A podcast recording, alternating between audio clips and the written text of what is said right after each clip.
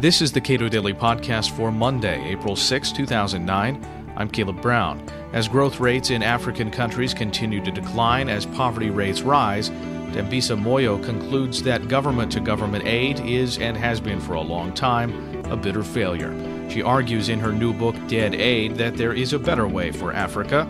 We spoke before a Cato Book Forum held Friday the broad assumption that giving money for free is the fundamental uh, aspect of, of development hasn't changed. Um, but indeed, the details have changed for sure. I mean, in the 1960s, aid was going towards infrastructure, 1970s towards poverty, 1980s towards structural adjustment, 1990s towards democracy and governance, so on and so forth. Um, but, you know, the fundamental point is that it's all couched in this system that uh, uh, introduces uh, negative incentives uh, into a society. So governments can take the money and divert it in the wrong direction. It's a system that introduces inflation and debt burdens and actually disenfranchises Africans. So in that sense, uh, you're, you're, absolutely right. There's been very little that has changed, but uh, the manner in which it's been presented has, has certainly evolved over the past 60 years. The way that the public in the United States thinks about aid especially through programs that have popularized giving, the one campaign, for example, they popularize methods uh, of giving aid that uh, have failed. Well, I think these type of uh, people need to understand what uh, those type of campaigns can and cannot do.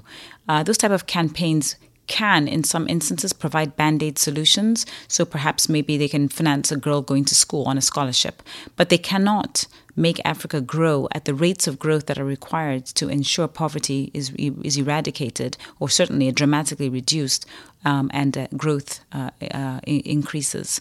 Um, and what, what tends to happen, I believe, is that people conflate the issues um, and uh, they, they, they, in their minds, put uh, NGO or charitable aid in the same light as uh, um, government to government aid. Um, ultimately, we're trying to build a long-term sustainable model of development that is that, that does not rely on aid system. We're trying to build a model that creates jobs and long-term uh, sustainability um, that can actually reduce poverty. What's the danger of conflating government to government aid to the, the NGO model? Um, the danger is we look at the wrong metric. So, for example, uh, people, uh, particularly my critics, have said, oh, um, but aid does work because we've now got 30 million Africans uh, who go to school. Um, that may be true, but that's, first of all, um, it ignores two things uh, that, first of all, it's not the responsibility of charities from abroad to come and provide education and healthcare, infrastructure, and security to Africans. That's the responsibility of African governments. And second of all, it's an unsustainable model. Um, we can, and and you know linked to that, uh, very few Africans are benefiting from even those type of interventions.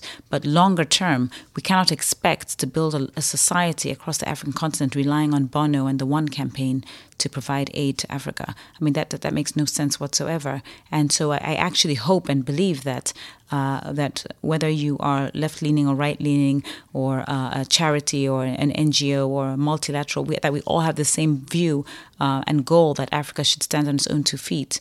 And uh, there's no way we're going to get there by relying on, on charitable interventions. Do you see any new hope in the Obama administration in terms of uh, having a clearer understanding of the challenges faced by African governments to uh, develop?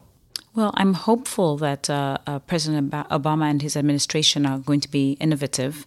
Uh, they've come into power on the back of innovation. Um, there are, of course, things that do worry me um, in the sense that so there's already been a call to double aid to about to make it U.S. Contributions to about 50 billion dollars a year. Um, I think that's really just supporting the old staid models of, of development that we have a lot of evidence to show that they did that they don't work. And so I hope that President Obama will be much more uh, innovative in his approach and thinking about how to actually support uh, long term economic progress in Africa. And I hope he also understands that the, the fundamental uh, aspects uh, and differences between temporary bailout type uh, interventions and the long term goal of achieving development. Um, and I believe that if you look at the long term de- uh, development goals and the importance of government being involved, you would never support a, a whole a wholehearted based uh, aid based model. What do you see as the success stories in Africa? Um, the success stories, perhaps unsurprisingly, are places like South Africa and Botswana that have not relied on aid.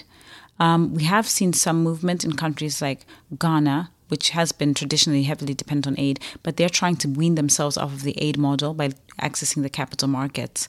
Um, there needs to be a lot more of that for sure, and um, I'm hoping that there will be much more uh, dialogue on these type of issues. You said that Ghana is weaning itself from the aid model. What what do they see? What are, what what does why are the incentives there not operating in the same way as they are in other countries?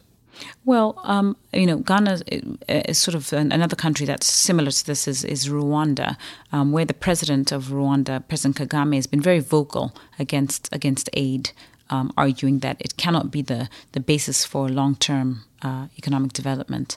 Um, I think what it's what he's really saying, if I may be, uh, if I may paraphrase, um, is that there is a culture of uh, uh, you cannot develop a culture of entrepreneurs or private sector development in a world where uh, the incentives structure is skewed uh, against positive outcomes and towards more negative outcomes, such as uh, uh, outright theft, grafts, corruption, bureaucracy, uh, and, and other things like inflation and debt burdens that I've said.